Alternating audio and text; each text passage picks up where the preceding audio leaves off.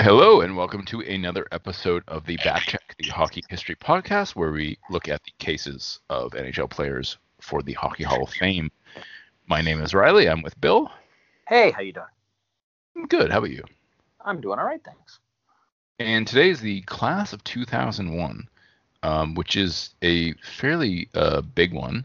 Um, we have uh, Vyacheslav Fetisov, um, one of I, I think at this point it's three or four Russian players who've been inducted, maybe five um, USSR players who have been inducted, and then we have uh, Jari Kurri, Mike Gartner, and Dale Hawerchuk.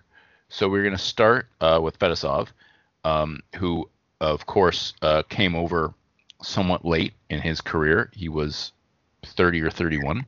Um, if I look, I figure out when he was born. Yeah, he was uh, 31.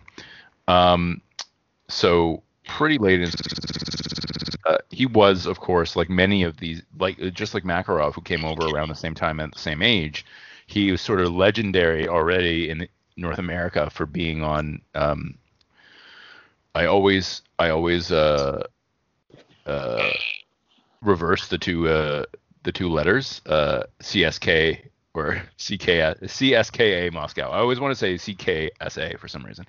Um, and and you know in the in the various uh, uh, Russian North American games that happened, they they saw him and people thought he was a, a, really great player, and he's definitely I think he's generally considered to be one of the best couple defensemen, if not the best defenseman Russia ever produced.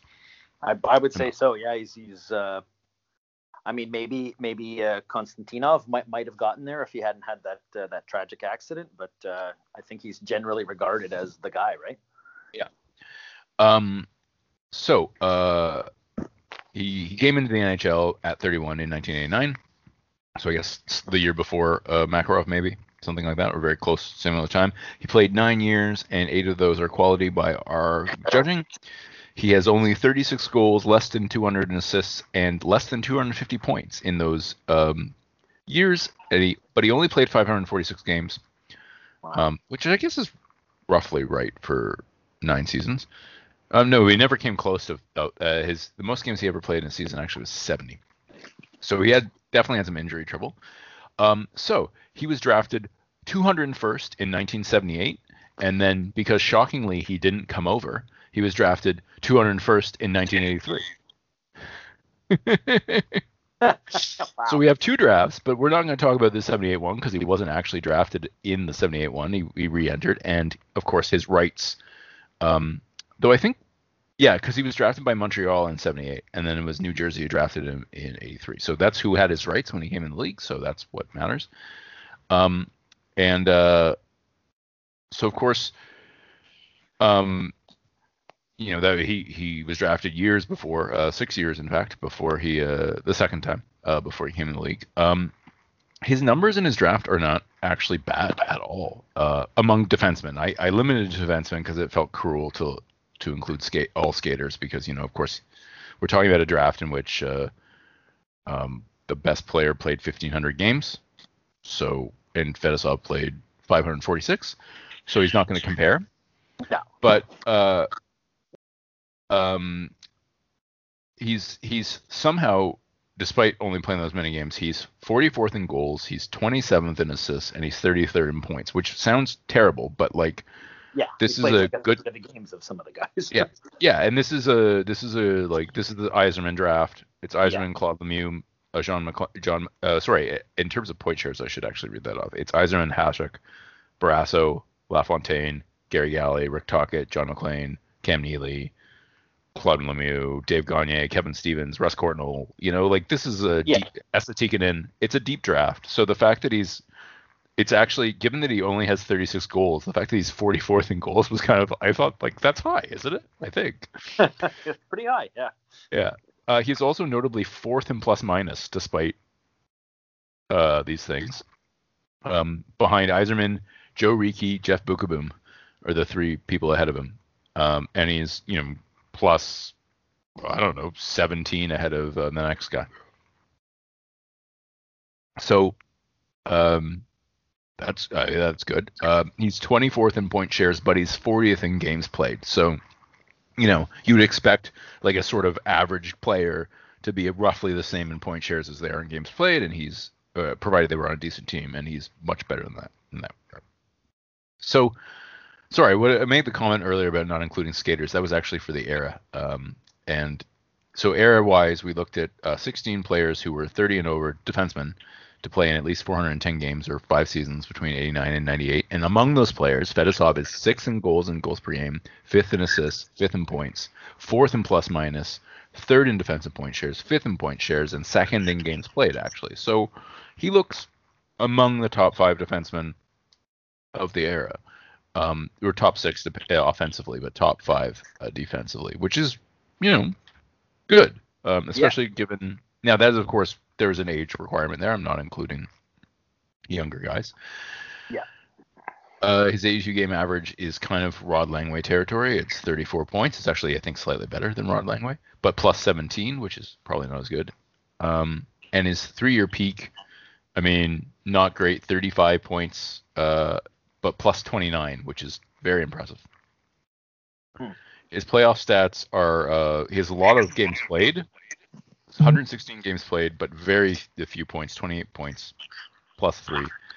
Um, of course, he played for Jersey and the Devil, uh, Jersey and the Red Wings, right? So like, he was he was in the playoffs his entire uh, career, and uh, and the Jersey sucked when he got there, but like, you know, he he was on them when they were starting to get good, and then he got he got traded to the Red Wings or moved to the Red Wings. I can't remember which. Um, did he get traded? Yeah, he was traded. Uh, and then he was, of course, traded to the Red Wings just as they were becoming the best team in the NHL, and so um, got to play in a lot of games. um, his the possession stats, uh, they really don't do much at all. Uh, they make him look like a tiny bit worse offensively, but barely. So it's like yeah. not even worth talking about. Sorry, I didn't. I adjusted that's not possession. And of course, that's the hockey reference because he doesn't qualify for the versus X adjustment, which is the other error adjustment, and that's because he just didn't score enough.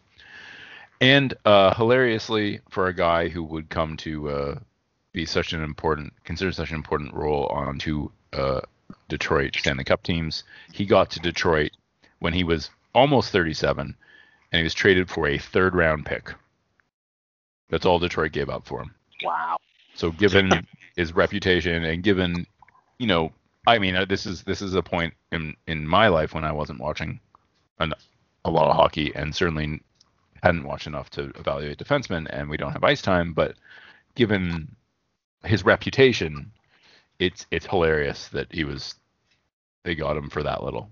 Um, yeah, well, it must have been just one of those things where you know Jersey was, I guess, sort of trying to get younger, but uh, you yeah. know, smart move for Detroit because they had you know, uh, or or maybe New Jersey was about to have to pay him a lot of money. I don't know. Um, we'd have to go sort of dig really deep on that trade, but uh, you know, Detroit was sort of building that you know Fab Five sort of yeah. the, the group of Russians to like you know just sort of dominate the puck and then you know obviously adding another Russian to their team. And a lot of teams at that point had maybe one Russian, maybe. Um, yeah. A lot of teams still didn't. Um, uh, so like like a lot of teams like the, the, way it is now, right? Like there's some Russian players in the league who are like third like a good third liner. That didn't happen back then. That was yeah. like you were either a star or you weren't in the league. So mm. um, you know, adding him to their collection and the the fact that he's such a you know like a defensive stalwart was like probably a really good move, and he he for sure played with all those guys before. So yeah, you know, yeah, all of them, yeah. Detroit. Yeah. Well, I mean, I mean, I, I, I don't know about Fedorov because Fedorov is so much younger, but certainly Larionov, he and, uh, um, yeah, and uh, Kozlov I don't know about, but like, anyway, yeah, I think, I think it was absolutely, I mean, it made sense from the Detroit perspective, and then from the New Jersey perspective, he was almost 37, you know, so, like, you don't expect players to, you know, and he already, he's already missing games. He was, he was not playing uh, full seasons for Jersey. So, yeah. Just a brief uh, comment on his Soviet League career. Because he's a defenseman, it's extra hard to evaluate because, like, with at least Makarov, for example, and Larionov, we could see the number of times they led like leagues and teams in scoring, but like not true with Fetisov. But Fetisov scored a ton. Uh, he played from 74 to 89 with one weird season where he didn't play in 75 76 um, he scored 374 points in 478 games, which is like it's Russia. So I know he's not a point per game, but he's a defenseman, and it's Russia where they traditionally, uh, really, well, more recently, I guess they didn't score as much, but like that just seems like a lot to me. Um, and there's no standard length of a, uh, of a uh, Soviet League season. Um, I don't know. I mean, we're no experts, but like if you look at online, you'll see that there was like there was sort of like a first round, and it's like you know sometimes it's 20 games, sometimes it's 40 games, and then there's like a second round, and it's like another sort of arbitrary length of games, and then there might sort of be a playoff, and then they would go, of course, play for like the Euro- the European Cup. Yeah. Um, well, the Russian one and then the European one, and so it's really hard to tell. But if you if you standardize it to 82 games like an NHL season, his average was 64 points, which for a defenseman is of course excellent. Um, and and provided that was the NHL, we'd be talking about a guy who's going in the Hall of Fame, right? With Yeah. numbers like that. Yeah, yeah, oh, absolutely. Yeah, yeah. Uh, he also played one game in the KHL, two games in the IHL, and one game in the AHL. Just wanted to mention that. So he was all that was all when he was uh, KHL was actually after like like he was in his 50s I think when he played the KHL game, but the IHL game was during the uh, the lockout, and the AHL game was like early on in his NHL career. He must have been sent down by Jersey or something, or he was rehabbing. So NHL accomplishments: he was a top five defensive player in '96 by defensive point shares. Um, that was when he was on uh, Detroit, um, and uh, he was top five in plus minus, and that would be the same year because those two things correlate. Uh, and then Soviet League, he was an MV- he was the MVP of the Soviet League in '82 and '86, which gives you an idea of how well respected he was. Also, much like um, the forward we talked about from the 70s a couple of week, uh, episodes ago, whose name is escaping me. Was it Kharlamov? I think. I think so. Um, Yeah, he was also a certified master of the sport. And he has a bunch of other uh, Soviet awards, all of which I didn't write down because they all sounded very political and very like I had no idea what they mean. You know, like soldier of the Red Army and stuff like that. And you're just like, Yeah, "Oh, oh, okay. So, um, the really big part, the thing to talk about with Fetisov is, of course, his team success, which is like most USR USSR players from the era is just an avalanche of shit. But he also has NHL stuff to go by. So, by points, he was a top four defenseman on the uh, Stanley Cup champion Red Wings in '97, and um, he was top six by points in '98. We don't have the ice time because it was 99 when they started tracking ice time, so he literally retired right before. So no idea what his actual role was because I I was uh, a Leafs fan at the time and was just actually getting back into hockey, and literally when the Leafs would get eliminated, I feel like prior to the uh, Sabres um, Stars final, I didn't I wouldn't watch the rest of the playoffs once the Leafs were Yeah, yeah. because I was not really that serious yet. So I don't I didn't see these teams play. Um Yeah. so I have no I and, and I wouldn't have known anyway because I was really like I mean I like I loved Yanic Perreault. Like it was like that was Yeah. where I was in a hockey in my hockey fandom. So um I don't know if I could have evaluated his play anyway, but uh I, I mean I didn't see him play, so I have no idea what role he was playing beyond the fact that it was clearly uh, more of a defensive role. Um. And he was super old, right? So like you Yeah, can't yeah, yeah, super just fleet of a- foot. It's um he was definitely uh you know sort of like the crafty veteran defenseman you can put out there and just eat, eat difficult minutes against the other team's players and sort of trust him in every situation. He's definitely that guy. Like I remember paying attention to, you know, obviously they had that, that obviously like since I'm a Vancouver fan, I watch a lot more Western hockey and uh, you know, Detroit and Colorado were ridiculous. Uh, you know, both those teams were so stacked and every time they played it was crazy. Like amazing, amazing hockey. Um, but I Yeah, I think I, just started watching those like a little a year or two later. Like, Yeah, uh, you know what? I don't know when I actually I watched a lot of Colorado Detroit. I might have watched those and just not not the final. I don't know. People told me they were those were the finals, right? Like it was like watching the Stanley Cup final. absolutely, absolutely. Um, sorry. It, it was yeah, it was um, I, fr- from memory. I just remember that you know he was he was out there a lot and was like a really important part of that team. Um, and like the I, I still remember earlier, but it was it was harder to watch them back then, like when they had all the Russians and they were just like that, like their their power play was just crazy. You know, he was a part of that, but I, I don't have I don't have like memories of watching it as much as sort of like knowing the stats and stuff, because uh, it was so much harder to watch those Western teams all the time. But uh, you know, some power play points. Yeah, like most yeah, well, most of his points. Sorry, sorry to interrupt, Bill, but most of his points in 96, 97 are power play points. Yeah, yeah, they still had that like you know they it's it's sort of it's like that you know that that veteran defenseman who can still do sort of like almost like uh, uh, Niedermayer at the end of his career. Yeah. Like he didn't quite have the wheels he once had, but he was just so crafty, calm with the puck, like just that kind of guy you need to sort of make a power play work or like a you know like make your top D pairing work. Just like a this guy knows what to do. You know, he may get burned like, you know, once every 10 games by some young kid who's just lights out fast, but for the most part, he just doesn't get beat, you know, and he's going to provide us with offense and great defense. Like you can just leave him out there for half the game kind of thing. So that's sort of the, the, the loose memory I have of him. But again, not a Detroit fan, and it was hard to watch as many games as you'd like to back then. So, um, so uh, he has, of course, a whole bunch of other team accomplishments aside from two Stanley Cups. Uh, he won um, two Olympic gold medals, and as far as I can tell, uh, he was the best player on both of those teams. He led his teams in points um, in '84 and '88, uh, which is something for a defenseman, of course. Um, and generally speaking, as a rule of thumb, and I know this was that was pros on amateurs, of course, but like I, you and I have talked about this before, Bill. That like when a defenseman leads his team in points and he's winning a in in a playoff of some kind, like that is a that is a big deal, you know, and worthy of uh, celebrating. Um, he was also uh, possibly the best defenseman on a silver medalist team in '80. Um, they also uh, won the World Cup, the Canada Cup, now the World Cup in '81, and he was the best defenseman by points, but weirdly didn't make the tournament All Star team. I don't hmm. know why. That's that was strange. Yeah um, that would be one of the few blemishes I think on his record is the fact that he didn't make the tournament All Star team in the Canada Cup because like you'd think that like usually these guys have like a ton of accolades, right?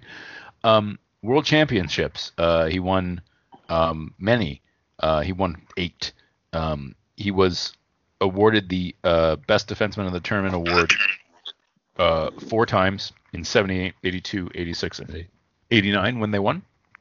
Um, and uh, and also the media all star thing. Um, and then two other times in 83 and 90, he was awarded a media all star as a defenseman, but was not given the best defenseman award. As well as on uh, a silver and a bronze in 87 and 91, he also got a media all star, but they didn't actually win. And then two other times they won in 77 and 81, they won, but he he didn't get any uh, recognition uh, and didn't lead his team in point or defenseman in points, but still he won eight eight world championships and played a major role in six of them. Um, a really big role, uh, like possibly pivotal. And then in the Soviet League, he won 13 championships because he played for CSKA Moscow, the team that won all the championships back then. Um, basically, aside from 76, between 75 and 89, I think he won every single season. And he was, by any standard that I can see using internet stats, the best defenseman on every one of those teams. Um, so, uh, yeah, and he seems to have been hurt in in in uh, one in 76. Um, World Juniors. He won two World Junior gold medals. He was also the best defenseman of the tournament in both 77 and 78 when they won, and he was a media all star, of course. Uh, he also uh, won a third. Sorry, he won a third one in '76, but he was like he was a kid, and uh, you know didn't get any individual recognition. He didn't score, but so I mean, given the way that's worked, he was he might have even been just like on the bench or something. Yeah. And then he also won a European Junior twice in 75 and 76 and in 75 he was just a role player but in 76 he was given the best defenseman tournament award so the number of best defenseman tournament awards he has between the uh, world championships and the world juniors is like well, i don't know uh seven of them which has got to be some kind of record yeah uh, right? I think because uh, of course North American ones wouldn't have played in this many tournaments. But his international his international uh, accomplishments are just like you would expect for a star USSR pl- SSR player of the era are stunning and just kind of overwhelming. And the big question, as always, is does someone who played his best hockey in Russia belong in the Hockey Hall of Fame in Toronto? Um, and you know, as in the past, you and I, Bill, have been on opposite sides of that. Uh, but he did play 546 regular season games and another 116 playoff games in the NHL. So, do you have strong feelings? Um, I don't think I have strong feelings. I feel like the fact that he came over so late in his career and was like, you know, like a mainstay top four defenseman, um, you know, and knowing that he, you know, must have been better when he was younger. Um, you know, I don't ha- I don't have an issue with it because he, you know, I mean, I've established my like you shouldn't get in if you're, you know, you you did most of your damage as an international player. That's why they have the double IHF Hall of Fame. But since they've opened that Pandora's box, I, I would say along with the the other Russians who've been inducted, he definitely belongs. And I think he played sort of the most out of, um, you know, most of the guys who had their their accolades, you know, in the in the 70s and 80s for Russia he actually came over and did some NHL damage in the 90s, and he was, you know, towards the tail end of his career and still very good. So, um, yeah, I, I, don't have an issue with him being in. I, I would say also that uh, I think he has a better case than Larionov, uh, actually. Because Larionov yeah. played more games in the NHL, but Fetisov appears to have played at a higher level.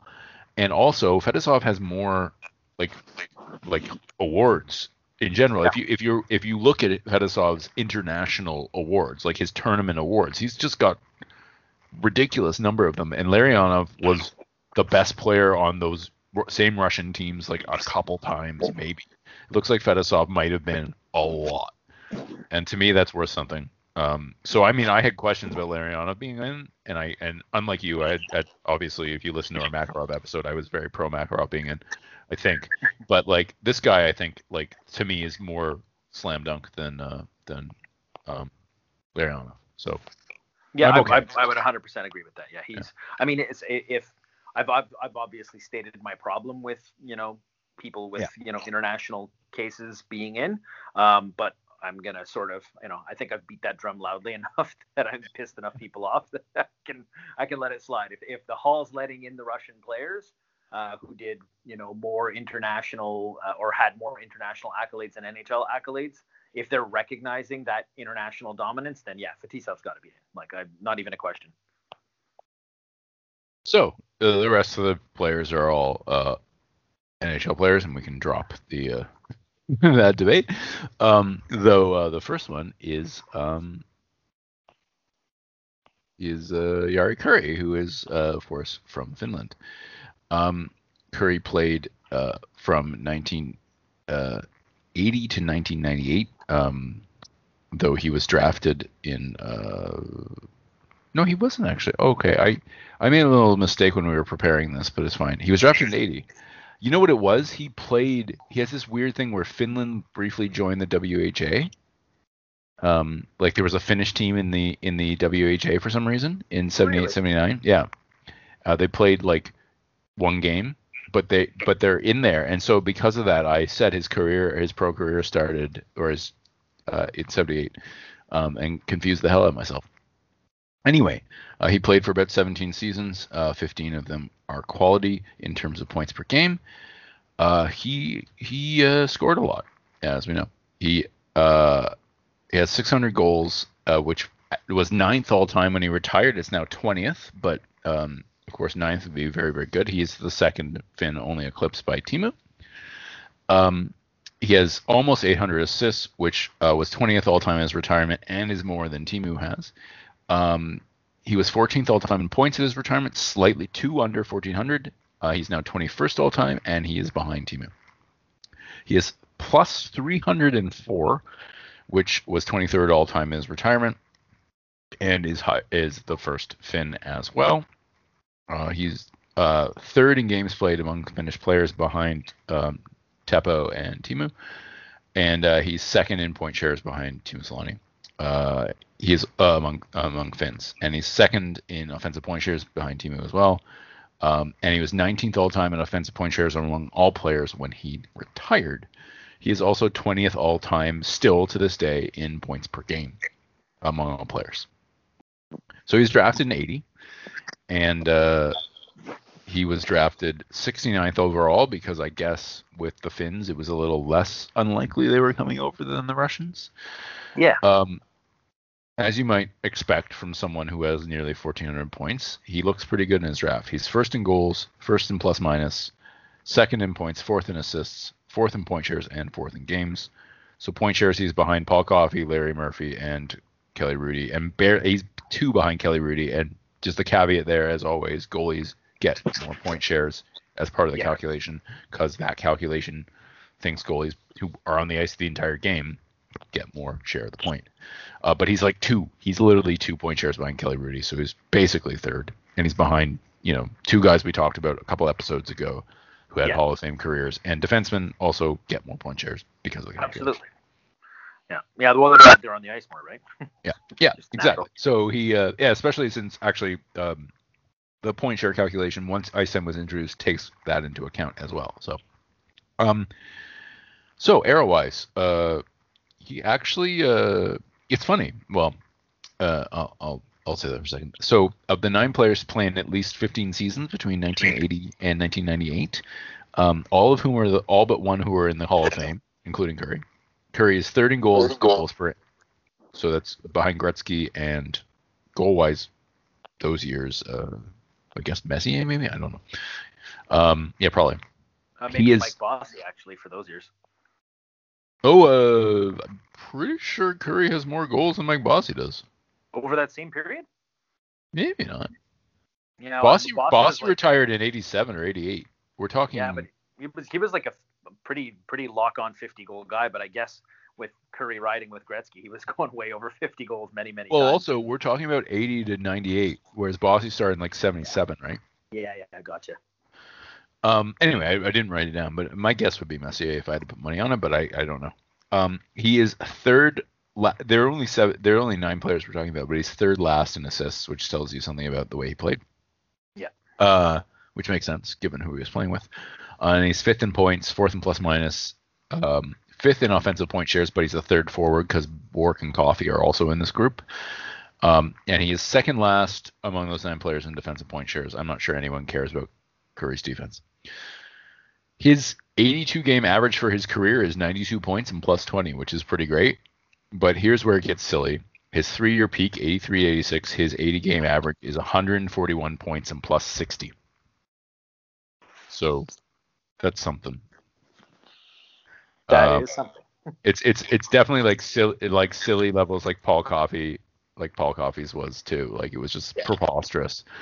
Um his playoff numbers, he's third all time in goals, seventh all time in assists, third all time in points, first all time in plus minus actually, funnily enough. And 22nd all time in games played, so he's well above his his his uh totals are well above where he should be. And he's 10th all time in playoff ga- goals per game and 8th all time in playoff points per game. Shockingly, he is not on uh, top 25 for assists per game, but that's not who he was. Um, adjusting for era, uh, hockey reference adjustment for era hurts him a lot. It's minus 14 points per 82 games, down to 78. So he's not quite a point per game player if you adjust for era. Either hockey reference or um, or uh, versus X actually. But if you set a qualifier to 1,230 games played, he is 19th all time in adjusted goals per game and 22nd all time in adjusted points per game. Of course, 200, 1,230 games is a lot. Yeah.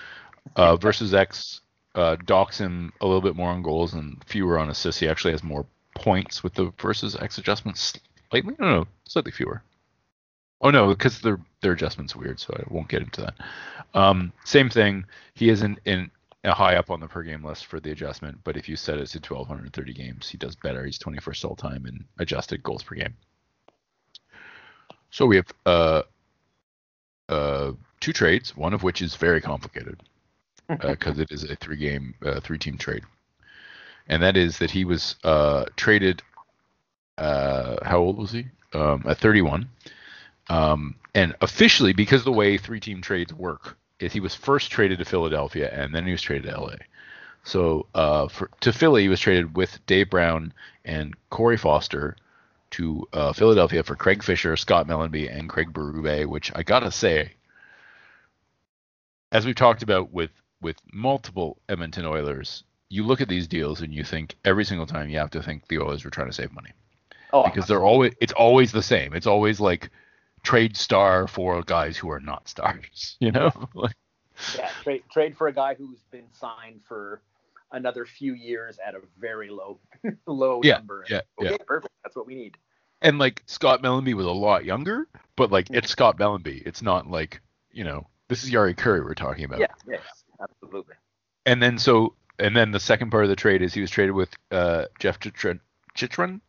Can't remember how to pronounce his name. Yeah. Uh, uh, for uh, Steve uh, Duchesne, Steve Kasper, and a fourth round pick that became Aris Brimanis.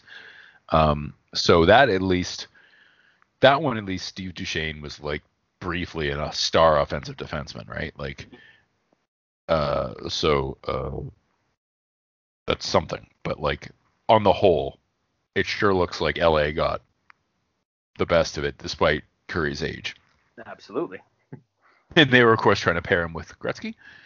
And then mm-hmm. uh, three years later, at the trade deadline, he was traded to the Rangers, who were presumably trying to win another cup, with Marty McSorley and Shane Churla um, for Ray Ferraro, uh, Ian LaPerriere, and Matthias Norstrom, who was about to become like Mr. King, um, and a fourth round pick. Uh, and I just in the notes I wrote, is this the most Rangers trade of all time? Because they acquired Jari Kurri 34, Marty McSorley 34, Shane Churla 30 for Ray Ferraro, who was 31, but LaPerriere was 22, Nordstrom was 24, and a and a pick. They're like, how can we get older and more expensive? Let's go after Jari Kurri. You know, it's like. Anyway, it just feels like an extraordinarily Rangers trade, uh, trying to acquire an old guy uh, for for your young. I mean, I know Ferraro wasn't young, but the other two were, and not that they became stars or anything, but like still.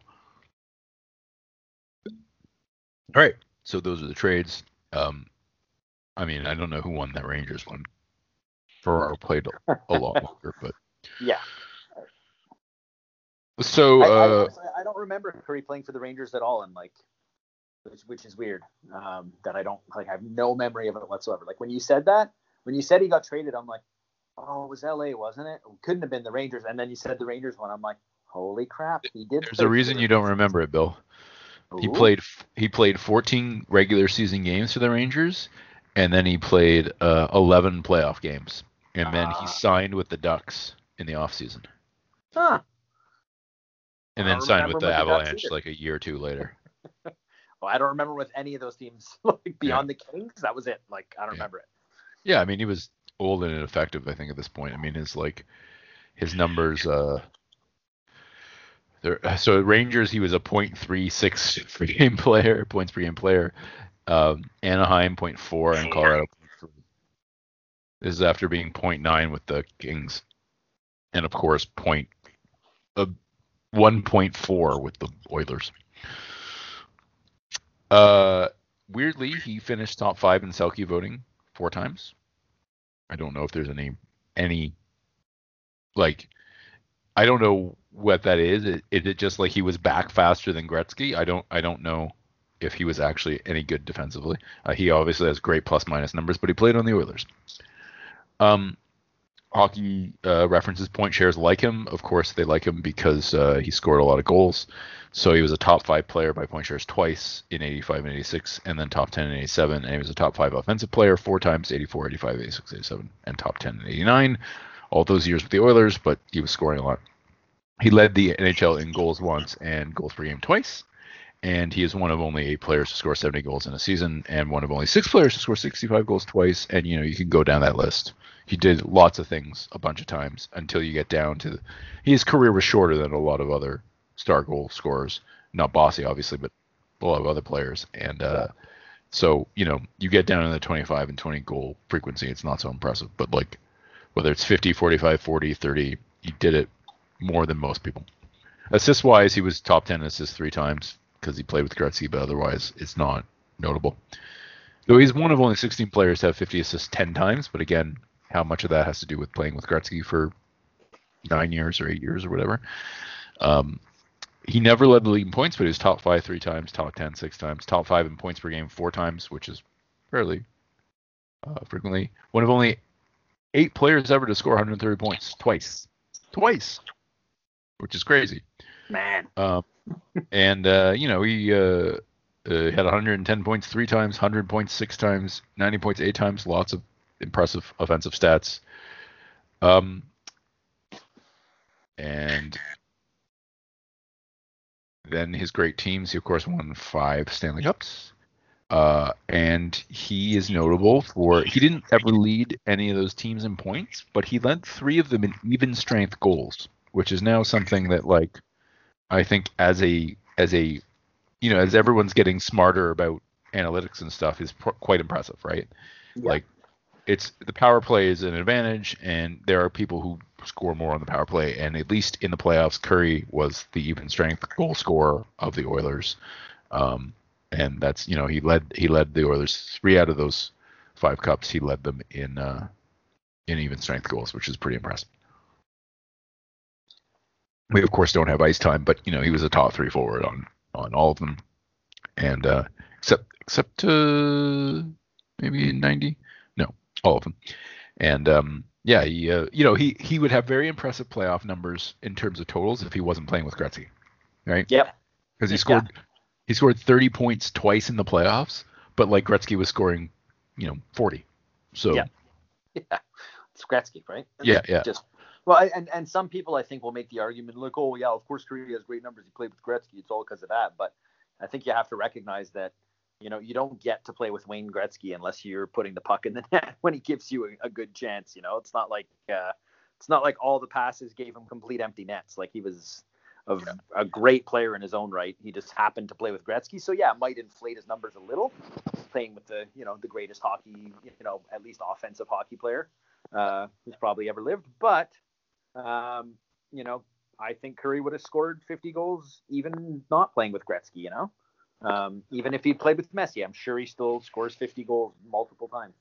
So Yeah, and like um you know, it's it's worth noting I didn't I didn't figure out the number the frequency with which um he scored 20 or more points in the playoffs, but he did it 6 times, which has to be you know, behind Gretzky and Lemieux yeah, and and I don't know who else. Uh maybe Iser. No, no, Yzerman had a lot of first round exits. So. yeah, yeah, I don't I don't know how often that's happened, but um you know, it's it's fairly uncommon and uh so I'd say uh, it's, it's pretty unlikely that too many other players have done that, especially because, of course, prior to the uh, prior to the expansion of the league, there wouldn't have been that many opportunities. Um, so he also uh, he won a World Junior Championship um, in 1981. I'm sorry, not 1981, 1980, and uh, he uh, he had a huge role in that. Um, he actually, uh, though he didn't, they sorry, not one. I'm sorry, second place, silver. Um, I meant to say silver, but because Finland never won these things. But like he uh, he tied for the lead in points along with uh, Vladimir Krutov, who had who was on the Soviets, who won. So he had a very good tournament uh, that year. But otherwise, because he was on, you know, Finland, we're talking about um, not a lot of international success because he, you know, he's on Finland before the Finns became the Finns, right? That we that we think of as this like powerhouse. I mean, they still have relatively few medals compared to everybody else. Um, but like this, this, you know, this sort of idea of like Finland being a really strong international team, not necessarily World Juniors, but internationally. Um, you know, that it's not really, that wasn't really what was going on in the 80s, right? Um, though he also won a, uh, a championship, or not won again, Jesus. Uh, he, he, he had a silver in 94. Um, I don't know why he would have been 94. Who, is he? Was he on the? Oh yeah, the Kings. I guess weren't in the playoffs um, that year. Uh, and he had a pretty big role in that as well, though Selanne would have been on that too. So two two silvers, basically, and um, And because you know you're on Finland and they're a small country. Yeah, well, like was- up until I would say up until the last like 15, 20 years, uh, Finland was always sort of like the, you know, maybe them and the Americans were the bottom of the like six really good hockey nations, um, and and since then they've uh, they've sort of moved up both of them, uh, sort of into being in the top four typically, or at least in the top five, uh, depending on the year. Um, you know, if we assume the big three to be Canada, Sweden, and uh, and uh, the the Russians, uh, you know, I would say Finland and the Americans are sort of tied for fourth, but uh, yeah, there, there's a lot of years where they're better than you know any one of those three countries if they have a good year. So they're they're right in the conversation. Whereas the Czechs used to be a solid, like very clearly the number four, and they sort of slid back to maybe being the number six. So it's it's it's Every- interesting. Having your country sp- split in half probably has something to do with it too. Oh yeah, if uh, if if the, uh, if Czechoslovakia were still one country, oh they'd be they'd be really really strong. Like they'd be very hard Yeah. to beat. So So I don't think there's much debate with Kurri. I mean, it's it seems silly. I mean, you can like you said, Bill, you can have some people claiming that like he wouldn't have been the same player without Gretzky, but we don't know that. And it's safe to say that he is at least the second best Finnish player of all time. I my having watched a lot of Teemu, I would vote for Teemu, but I also didn't watch Kurri. So that's true. Yeah, what does that I mean? would also vote Teemu, but that's because I saw his whole career and I didn't see a, at least half of Kurri's really. Yeah, but like he's he's either the second or first best Finn of all time, which counts for something given Finn's hockey history. And he just, you know, he had a great career, and it's really to me, there's just no doubt whatsoever. Oh yeah, anybody arguing against this, like dude, like there, you know, there are some players where I will sit down and entertain your argument of why he shouldn't be in over a beer. Uh, Jari Kurri is not like a non-starter. I'm not doing that. Yeah, yeah, yeah. so speaking of players who's you might entertain the idea, um, when when we do this show and Bill wants to bring up a player who doesn't belong in the Hall of that player is usually Mike Gartner, uh, and that is who we're talking about now. Ah, Um, yes, we finally got there. Yeah, we finally got there. Uh, he actually his career started two years earlier than Kurri's, so I screwed up. But I because I had them both listed 78 because of that weird thing where Curry played in the WHA for a game in 1978. Um. So, uh, Mike Gartner also played in the WHA for a season in 1978, but he actually played for a season. But we'll get to that. Um, Mike Gartner played for 20 seasons between 78 and 98, and by points per game, 19 of those are quality. Uh, he has 700 goals, and when he retired, he was only the fifth player in history to do that. Uh, he is now seventh all time. He has only 627 assists, so he has fewer assists than he has goals, which is when you get to 700 goals, kind of like hilarious. Um, he was 18th all time in points. When he retired, he has fewer points than Jari Kurri. It's worth pointing out, um, despite uh, having more goals than Jari Kurri by 100. Um, so that's something, you know, says something about Mike Gartner, I guess. He's only plus 68 in comparison to Jari Kurri's plus whatever, 300. uh, Kind of not a however, comparison though. no, no, no. Gartner uh, was uh, fifth all time in games played at his retirement, so significantly more than uh, Jari Kurri. Uh, like 200 games more ish, almost 200 games more, basically two full seasons more than Kurri. Uh, 121 point shares. I've not put him in the top 25, even when he retired. Uh, he was 16th all time in offensive point shares when he retired, though, and he is 22nd all time still in goals per game. Of course, he played in the 80s. So he was drafted fourth overall in 1979, and um, I'm just gonna pull that up. Uh, he, of course, is first in that. Uh, that is the Rob Ramage draft, and he is first Ah, in yeah. goals in that draft. You'll be surprised to learn he is somehow fifth in assists, though. Hmm. he didn't, you know, and he's like so far behind Messier and Bourque. It's really funny. Like Yeah. Bourque and Messier, Messier almost has 1200. Bourque is is only a, like 20 something behind Messier, and then like the drop off is next is Dale Hunter with 697. Wow. it's just like what? Yeah. Well, they're, they're both Hall of Famers, right? Like Yeah, yeah, yeah. Um, and so Gart, so it's Messier, Bourque, Hunter, Neal Broten, and Gartner in terms of assists, and then in points, it's Messier, Bourque, and then Gartner, and Gartner has 200 and almost 250 fewer than Bourque does. So tells us something, I guess. Um, he is uh, third in point shares behind the same two players, and he is way, way, way behind them. But Bourque is so far. This is the thing we, we keep joking about. Like Bourque is like a career ahead of Mark Messier in terms of point shares in this draft, um, basically. Uh, but like Gartner is like another like 40 point shares behind Mark Messier. Um, just goes to show you how more frequently their teams won, but also they are judged to be more important players to their teams than he is. Um, and he's 13 games played behind the same two player, oh, uh, players, uh, of course. Uh, era wise, uh, he is uh, of of the 10 players to play in at least uh, 1230 games or 15 full seasons between 79 and 98 he is second in goals and goals per game behind gretzky so actually that's hey that's who's ahead of Kurri it's Gartner. um, and then in terms of uh, total goals and goals per game and then he is uh, ninth or second last in assists and assists per game which is not a surprise and he is seventh out of 10 in points and points per game so not one of the top five players of his era um, which I don't think either of us are surprised about. He's also second last in uh, plus minus. Um, it's worth noting he is somehow the second forward in defensive point shares. I never thought of Gartner as a defensive player, but it's.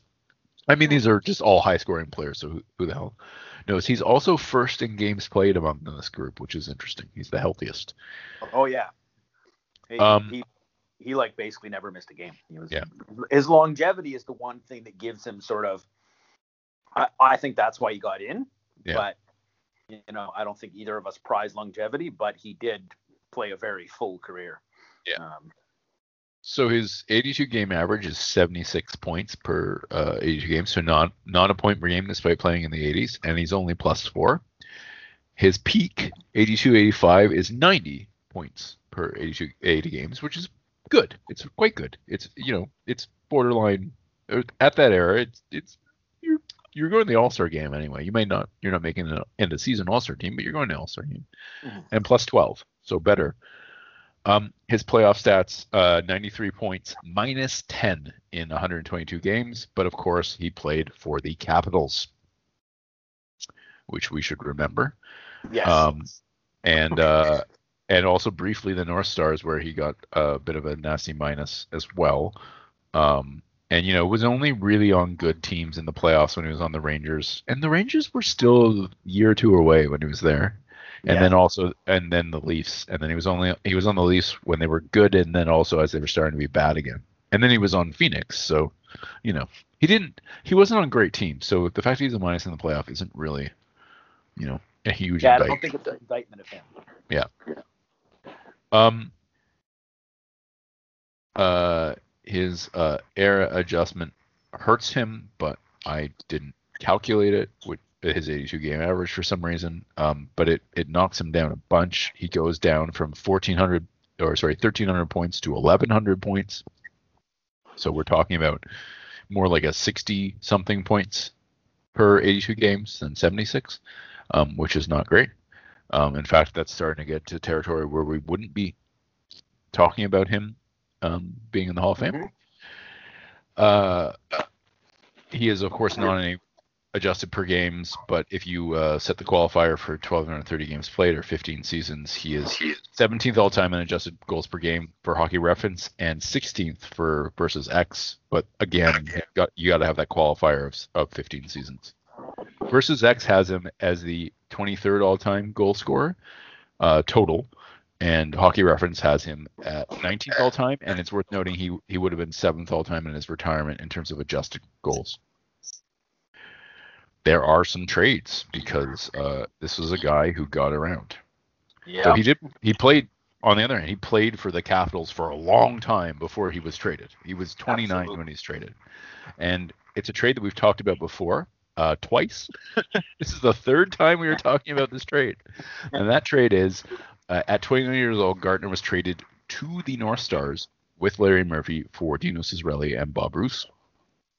And we've talked about them a bunch of times.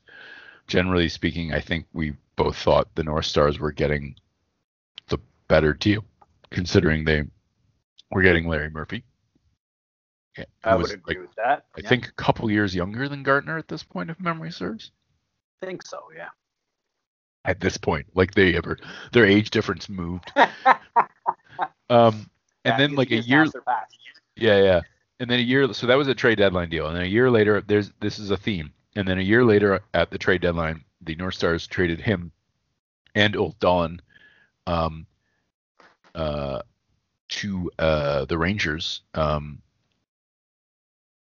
oh, sorry, for Ulf Dahlin. I'm sorry, my mistake. For Ulf Dahlin. So it was straight up, and there was a well, there was a fourth round pick in there, but it didn't end up meaning anything, which feels like I don't know what the North Stars were doing because you you may not like you may not think Mike Gartner belongs in the Hall of Fame, but like I think he was a more reliable offensive player than Ulf Dahlin was. But yep, I would agree. Yeah, and then three years later, at the you'll be shocked at the trade deadline, he was traded to Toronto for Glenn Anderson, Scott Malone, and a fourth rounder, which is just so Leafs.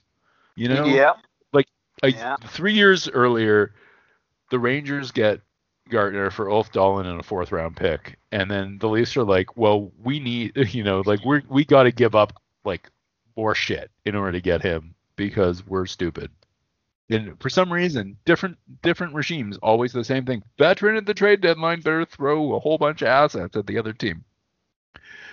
Um, Toronto currently has like three or four guys that are almost 40, and Joe Thornton, who's well over 40. Um, they're, they're, they're doing it again, but like I think at least these are at least these are signings though, Bill. They're not yeah, throwing away like. That's true. That's true. But well, the, the, thing is too, they can get those guys for really cheap now because older players don't make the they don't command the salaries they used to before. So it's actually yeah. quite a smart move under the salary cap at least. So yeah. No, uh, but yeah, this this franchise loves their old guys.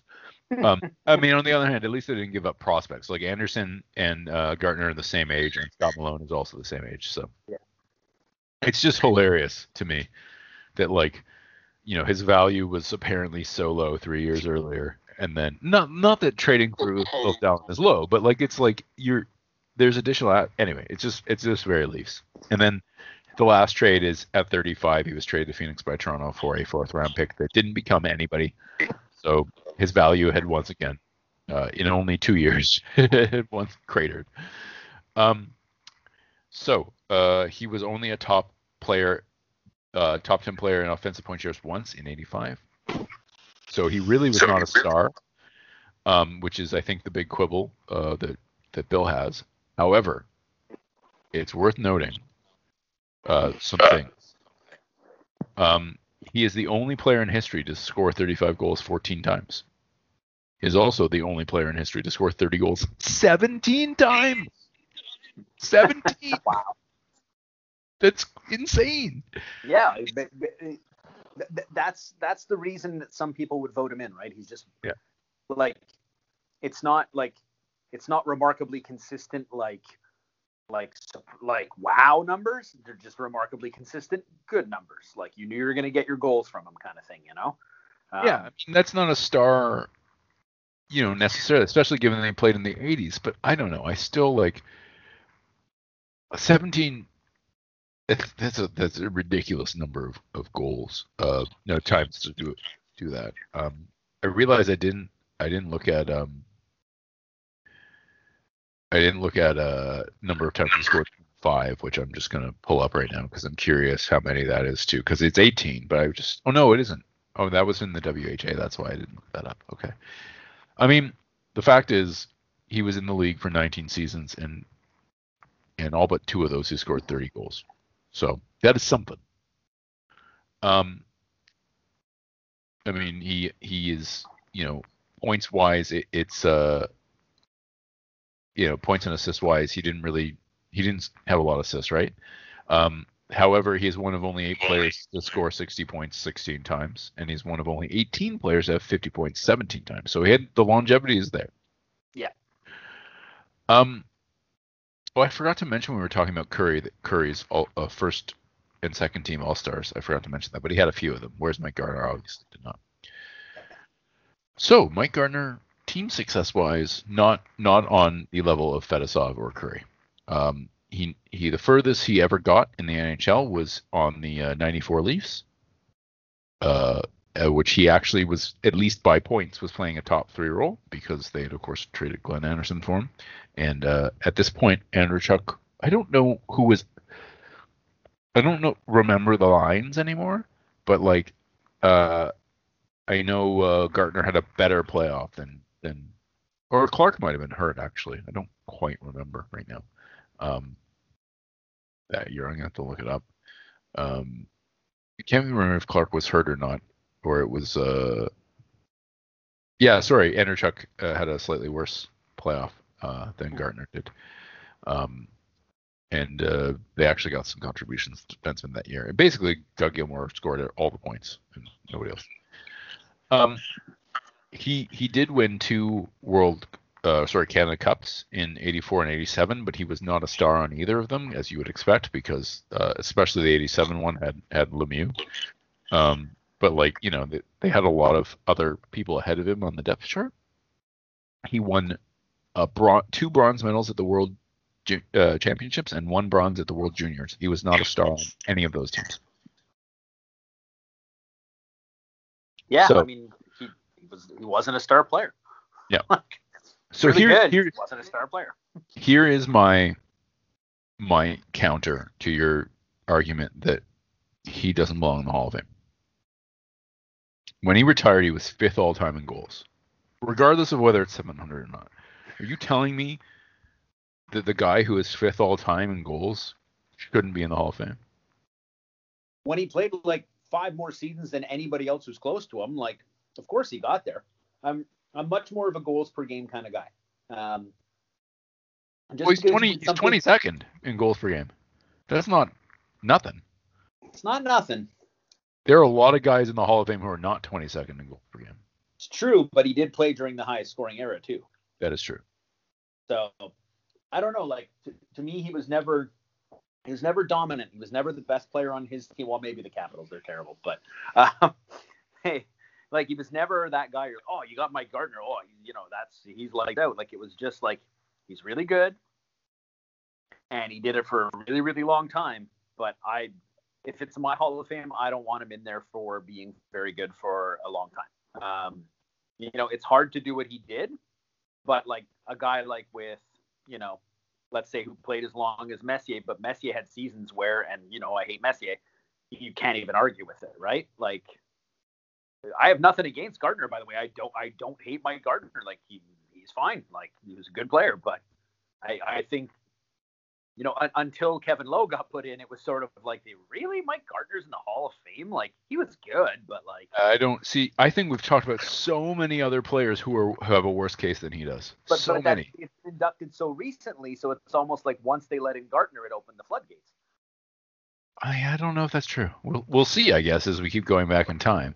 I, I mean, so. certainly the guys I'm thinking of have all been inducted since Gartner, but like. Yeah yeah, the same here. Like, so I think that was sort of like, well, if Gartner's in, this guy's got to be in too. Like, okay, here he goes. But but that's, I I guess that might be true. It just seems crazy to me. What, what's, to, like, the highest number of goals he ever scored in a season?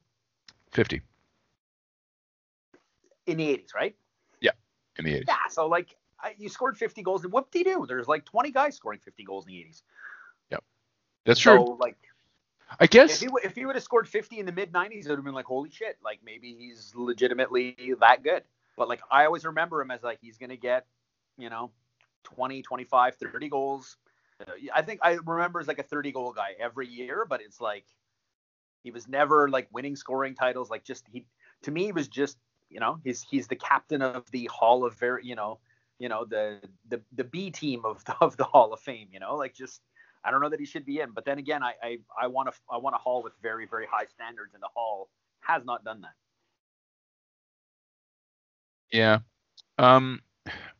I guess I just I listen. I generally I think peak over longevity every time, but there's a degree of longevity that occurs, and we're not talking about games played. We're talking about goals, where like it just becomes overwhelming. Like it seems to me that it would be a very strange Hall of Fame to have the the at the guy who's currently seventh all time in goals scored, fifth when he retired, and isn't like 40th all time in goals per game or something like that. He's only 22nd to not have that guy in the Hall of Fame.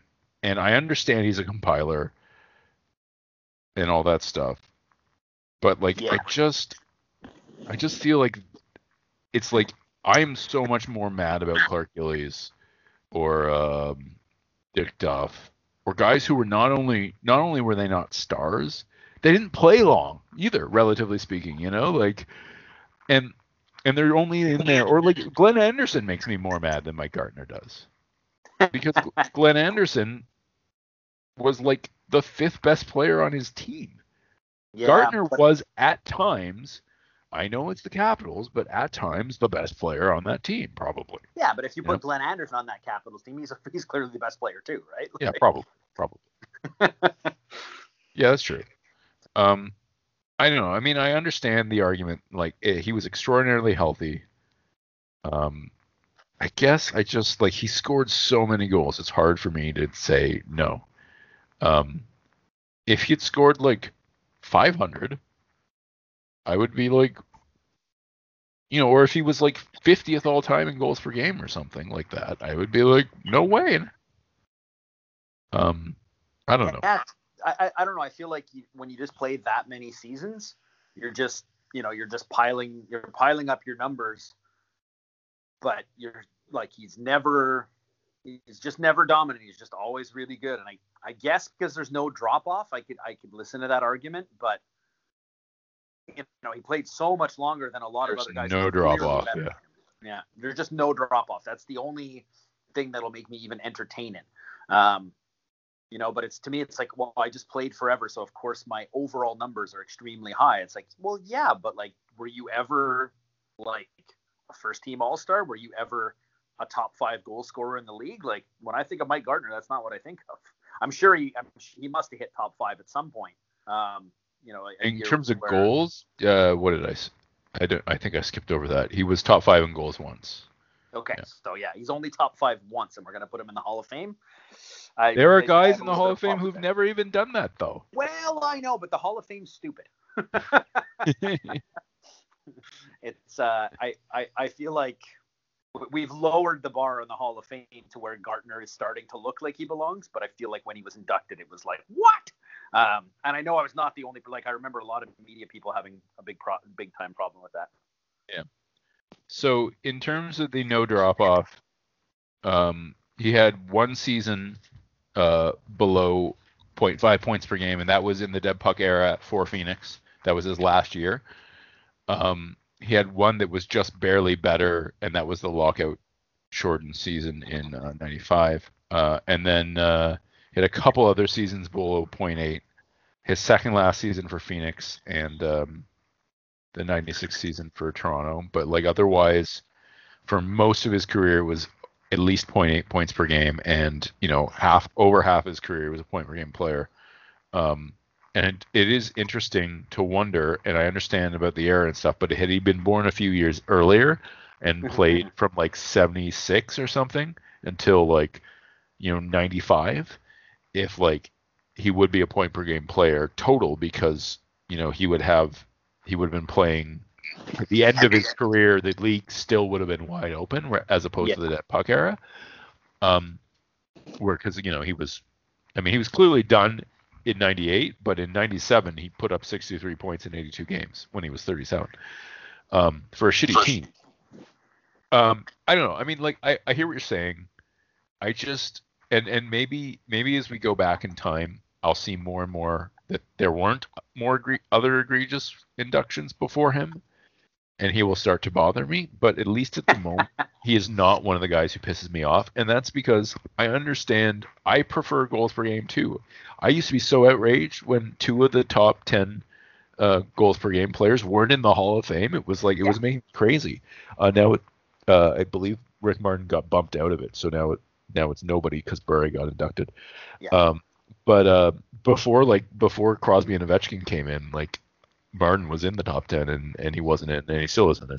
Um, and you know it still drives me crazy about Kent Nilsson too, despite the fact that lots of people listening to this will be like, what? Um, Yeah. But uh, Like I, I care more about per game, but I do think that like you get to a level of compiling where it's just like it's kind of overwhelming. Yeah, and like and and we know they look at over like just you know overall career stats, but I I feel like when you when you look at the era, it's like you know I I don't have his stats in front of me, but like I'm sort of like you know a guy like Miro Shatan, he was never going to win the scoring title, but he's always going to get his 35, 40 goals every year for obviously a sh- much shorter period than Gartner did it, but he played in a harder harder era too. Um, you know, like if, if long if, if they want to say like, look, if you play a really long career, we're going to put you in the hall, then like, okay, maybe some guy, you know, like. But it's it's not just that, right? Yeah, it's not well, just that because no drop off. He was still Luke was still Luke Richardson is oh, not in the yeah. Hall of Fame, yes, right?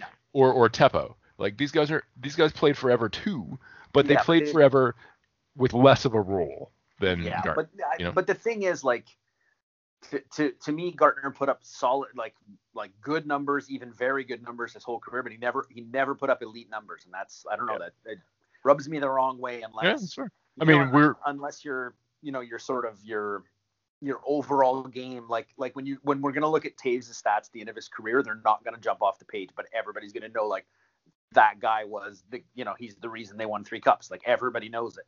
Um, you know, yeah, and Ber- Bergeron, it'll be the same. his earlier stats, he was more of a defensive forward. Now Yeah. he's also putting up the, the the numbers to to get him in for sure. But Yeah. like we know that about him, you know. Yeah. If, if somebody wants to make a case that Gartner was elite defensively, maybe I'm like, well, okay then. But I don't think he Yeah. was. So Yeah. Well, at least we we finally disagree about somebody fairly intensely, so that's good because I feel like usually, like one of us comes around to the other and like you know. All right, so we have one player left, um, and that's Dale Hawerchuk, um, who played uh, a lot fewer games than both uh, Kurri and Gartner, um, and uh, and just retired, you know, much earlier. I mean, they were re- roughly around the same year that they retired, but he of course entered the league later. Um, he played from 81 to 97, 16 seasons, 15 quality by points per game. He is 25th all time in, in goals. He is uh, 21st all time in assists, but was 12th all time in assists at his retirement. Of course, that helps from when he played, especially with assists. And he's 20th all time in points. Notably, he has more points than both Kurri and Gartner. Wait, double check that about Kurri. Um, yeah, he has more points than Kurri. Uh, and uh, he is 12th. He was 12th all time in his retirement. So he played fewer games, but he scored more than either of them, at least in total points. He is also a minus 98, which has a lot to do with playing for the Jets. Um, if I look at that, it has everything to do with the first like five years of his career on the Jets, basically, and a couple others, and then one really nasty season in Buffalo as well. Um, he was drafted first overall. He is the Dale Hawerchuk of the Dale Hawerchuk draft in 1981. Um, and funnily enough, in part because of uh, the fact that he didn't, um, you know, he got he had some injury trouble. He is not first in any offensive category in the draft.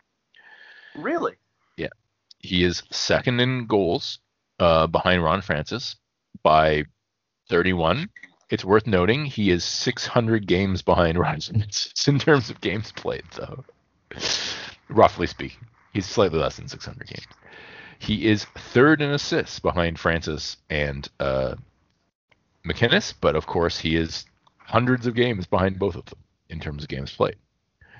And uh, he is second in points, but he is three almost 400 points behind Francis. But again, he is like 550 games behind Francis. He is uh, seventh last in plus minus. So, you know, it's fun. It's fun to see who's worse. Um, but uh, um, so uh, Joe Cirella. Uh, do you remember Joe Cirella? I don't. I like barely. Joe Cirella is a preposterous minus 200. My God. Yeah, he was drafted by the Rockies though.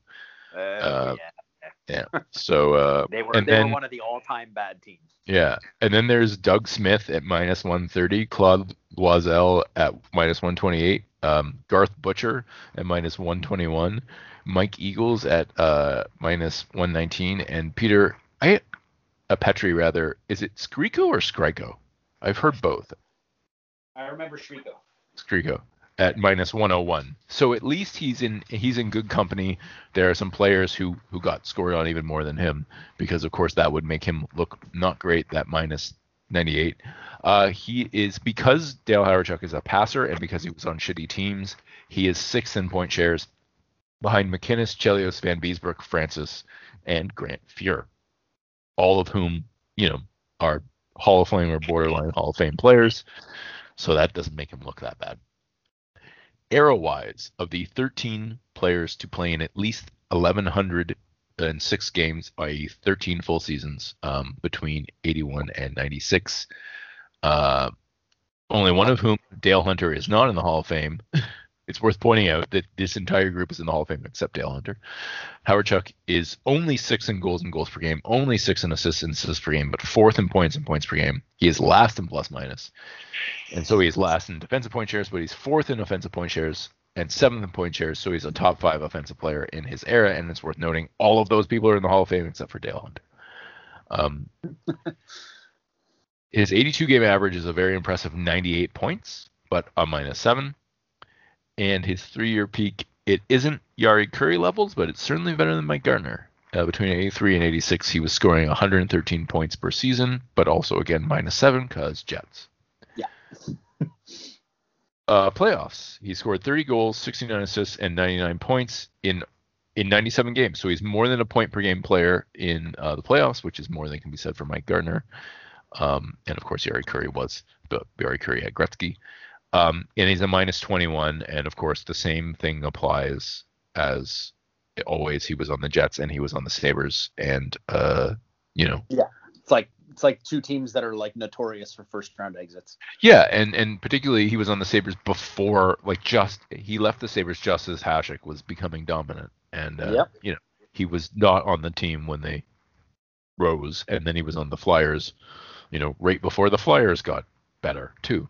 yeah, poor guy. So I mean, he's got yeah. I mean, his his he's got uh three plus seasons uh playoff years. He was plus five one year for the Jets and plus three one year for the Sabres and then plus one year for the Jets.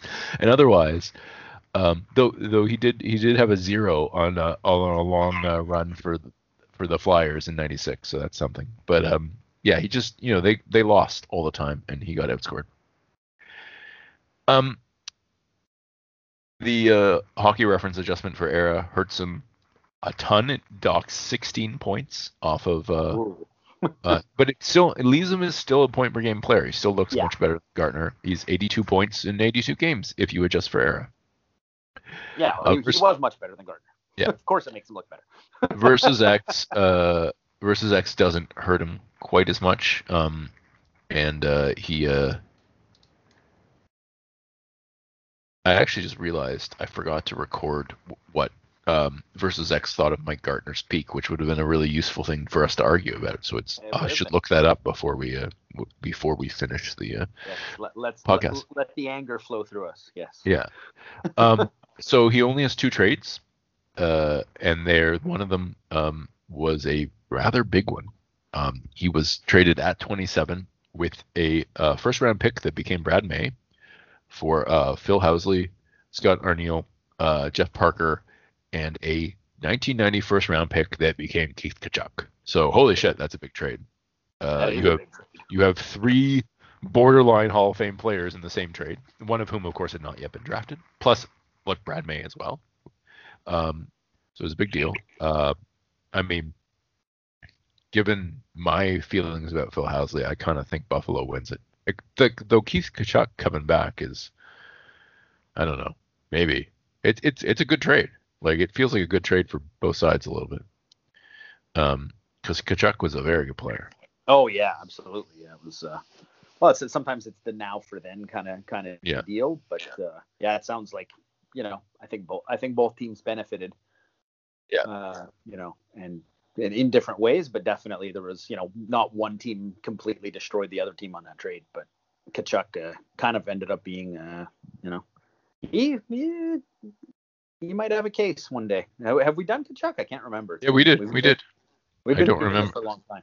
I don't. I don't remember our. our uh, I feel like we both thought he was borderline at the very least, but I don't remember because yeah. he had some. He had some. Like he led the league in goals at least once in the in the dead puck era. Um, the second trade is a lot less big deal. He was traded. Uh, so he signed as a free agent with the Blues. Um, on that like ridiculous Blues team, the hilarious oh, yeah. Blues team with all the Hall of Famers, mm-hmm. and um, he uh, they traded him um, to Philadelphia um, very quick soon after he signed uh, for Craig MacTavish because they wanted to get I don't know less scory or something. Uh, yeah, let's take. I mean, I know I understand that like Hawerchuk was like kind of. Well, that, that's probably because Keenan was there, right? Yeah, yeah, Keenan was totally. Yeah, there. so Keenan loved MacTavish, of course. That, yeah, that makes sense. Otherwise, that's a really stupid trade. Yeah, he also he well, Hawerchuk got off to a bad start for the Blues. He only had 41 points in 66 games, and then he promptly went to Philly and just like tore it up. Yep. At least, at least in the regular season, um, for that for that season, and then he, you know, he fell back down the earth uh, the next season, then he retired. Um, so unlike our other uh, players this week, he he was nominated for the Hart Trophy at a significant level. He was top five in Hart voting twice, um, finishing second to Gretzky in '85, and uh, he also won the Calder. So we have an award. Uh, Hockey Reference thinks he's a top 10 player in 85, uh, so he not Hart worthy, but top 10. And he was a top five offensive player twice in 85 and 88, top 10 in 87 as well. I think I might be missing a fourth year, not that it matters. Um, he never led the league in anything, but he was, you know, top 10 in goals three times, top 10 in goals per game twice, top five in assists three times, top 10 and five times, top five in assists per game three times, you know, and, and on and on, top five in points twice. You know, he had, a, he had, he was never like the star, the best player in the league, but he was up there for a couple years among the better ones. Um, he also, uh, you know, he's one of uh, only 17 players to score 40 goals seven times, and one of only 17 players to score 35 goals nine times. He's one of only 12 players to have 70 assists four times, which is a fair amount, and one of only seven players to have 50 assists 13 times, which is uh, a hell of a lot. Uh, he's one of only 23 players to have 130 points once, not quite as many as Kurri, but of course he wasn't playing with Gretzky and one of only 15 players ever to have 120 points twice, 100 points six times, one of only 15 players. He is one of only five players, Gretzky, Dionne, Lemieux, and Jagr, to have 90 points 10 times. And he's one of uh, only four players to have 80 points 13 times, and the other three are Gretzky, Dionne, and Messier. 60 points 14 times, one of only 21 players. So you know he was he was a I know he played in the 80s, but he he scored a lot. He was unlike Gartner. He did get a end of season All Star once he was a second team. The year he finished, funnily enough, he finished second in Hart voting and was also a second team All Star. I know he's a center, but it's still funny. Um, he has fewer All Star game appearances than Gartner does. Go figure. Only two fewer, but still, it's kind of funny. I did actually manage to mention what um, versus X thinks of his peak. So his best seven seasons goals wise rank 108th all time, assists 48th all time, and points 62nd all time. And his best 10 seasons for goals 85th all time, assists 47th all time, and points 48th all time. So maybe one of the best 50 offensive players ever, at least in terms of assists and points ish. Um, I'll bring up Gartner just for comparison. Gartner is 56th all time in terms of goals for uh, his best seven. Uh, assist wise, I don't even think he's on the list. Um, because yeah, he's not, because he didn't he didn't pass. Um, and points wise, he's way down at 100 at, at 201st, so that should make you feel pretty good, Bill.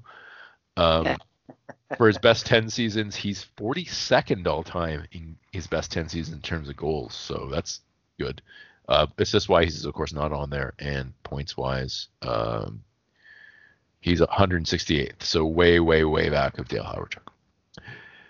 Uh, Hawerchuk did not have team success because Jets. Um, yep. He was a top nine forward by points on the Flyers who went to the Cup final in '97. Uh, I wish we had ice time to know whether he had a bigger role or not, but uh, yeah. it was also the uh, last year of his career. He retired afterwards after not winning the Yeah. cup. So, uh, you know, um, he was uh, he did win two um, Canada Cups, uh, but they're 87 and 91. So, and he was obviously not the star of either of those for obvious reasons. Um, But he he, but sil- he did play a big role in '87. did he? Oh yes, yeah, yeah. He was uh, he was o- often on the ice with uh, with uh, Gretzky and uh, Lemieux. So He doesn't have a lot of points. well, maybe maybe he was doing the heavy lifting uh, defensively, so they could run Yeah. roughshod over the rest of the tournament. Yeah. I do remember he, he was on the ice when they scored that goal. So Yeah, yeah, yeah. Um, he might he might have also just been on the second power play or something. You good. Yeah. Yeah. That I- was, I was- like, I mean, Yeah. How are you going to get any points when Gretzky and Lemieux are running the show, right? Yeah, yeah. Unless you're on their wing and he's a center. So, Yeah. Um, so World Championships he has a silver in '89 and a bronze in '96, and he was one of the stars of those teams, though he wasn't the star, uh, at least by points. And then he has a bronze uh, as well, where he was in '82 when he was quite young and was less played less of a role. So he has some. It's not like he doesn't have any international hardware. He does, but he was never the star of those teams, which I think would be one one reason to, uh, you know, question whether he belongs or not. Because at the end of the day, he was not an absolutely dominant force. But I mean, I don't, I don't have a problem with him being in. No, not at all. I, I And by the way, RIP. Sorry, I forgot to say RIP earlier Yes. too. yeah, he just yeah. died. It's, uh, he just yeah, he just passed away. It's uh, it's a shame. He's uh, uh, by all accounts, he was a very nice guy and sort of like was Mr. Jet. So uh, uh, it was nice to uh, well, obviously uh, Bobby Hull, but uh, you know, in terms of like more more modern, uh, you know, and since the the Jets have been in the NHL, that he was he was the guy, right? So um, he was he was a heck of a player. I mean, it's uh, he he was unfortunate that he never ended up being on a good team and uh you know the jet the jets were just always that team like just they could squeak into the playoffs but they'd always just get beat right away and it's Well, and they were squeaking in the playoffs when when two thirds of the league made it into the playoffs too, that's right? true that's true yeah yeah, yeah. And so they really weren't. Um yeah they were nothing to write home about. If vancouver could beat them they're nothing to write home about. Yeah, I mean, it's one of those things where you gotta wonder if he had just like, if he'd lucked out and and been drafted by a different team, you know, um, whether because he would be a year older or younger and a different team was eligible, or whether like, you know, some I don't know what the lottery system was in in 1981, but had like somehow the Kings drafted first instead, right? Then suddenly you're on a team with Dionne, and then like you know, I don't know why the Kings had had the second overall pick in 1981, but they did. I have no idea why, because they wouldn't have been awful, right? But anyway, um, you know, he just gets to a different team instead of the Jets. Who knows? Um, I certainly, I what I see here is like very similar to Federko, right? Like a guy uh, better than Federko, obviously, Yeah. in terms of compared to his peers, but um, a guy who just really unlucky in terms of who he spent the majority of his career with, and uh, in this case, a slim majority compared to uh, compared to uh, Federko, who spent his entire career almost with one team, but like Yeah. who was who had to be for a long time the star, and you know put up some insane numbers for a little while at a time when Yeah. many people were, but he was still you know um, doing better than say Gartner, for example, and uh, and then like you know still had a had a, when he went over to uh, Buffalo had some pretty good years. oh yeah Um, yeah he's a, he was a like star player in the nhl like yeah, but it just never lucked out in terms of team success. And I, I'm, as I've said many times, you know, there are 22 players on these rosters, tw- 21, 23, whatever.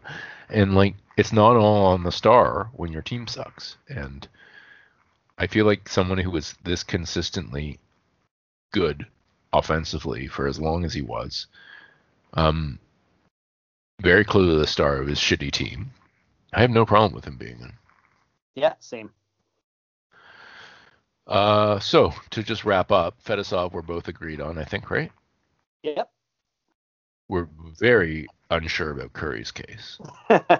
Uh, we're very very sure about Kurri's case, obviously. Uh, and then you we disagree about Gartner. Yeah. You would not. Even even now, even with like people like Clark Gillies and Dick Duff and who else? Somebody else. There's got to be Kevin Lowe. I think he has a better case than all those guys, but well, yeah, again, but he might have opened in after him. Yeah, yeah, that's true. That's true. So that, that's that's my argument. If we start finding guys who were put in in the mid '90s that are like terrible, then I'll be like, okay, now we're maybe that is why Gartner got in. Maybe he wasn't the the you know he wasn't the one who opened up Pandora's box. Maybe it wasn't him, you know. But yeah. for me, that's sort of where he lies because I've seen some terrible inductions since then, and I'm like, well, it's yeah. because the Gartner got in, so they're like, well, now if, if he's in, you got to put this other guy in. So yeah. Um, and then lastly, Hawerchuk. Absolutely. All right. Sounds good. Um, so next time we are going to either be giving you a special uh, Conn Smythe Award winners not currently in the Hall of Fame episode or the 2000 class. We're not sure yet. We have we have to make that decision, but stay tuned for one of those. And then the if we do 2000, the Conn Smythe will come soon. But we'll we'll Bill and I will decide that uh, later. And in the meantime, uh, thank you for listening, and we will see you next time. See you next time.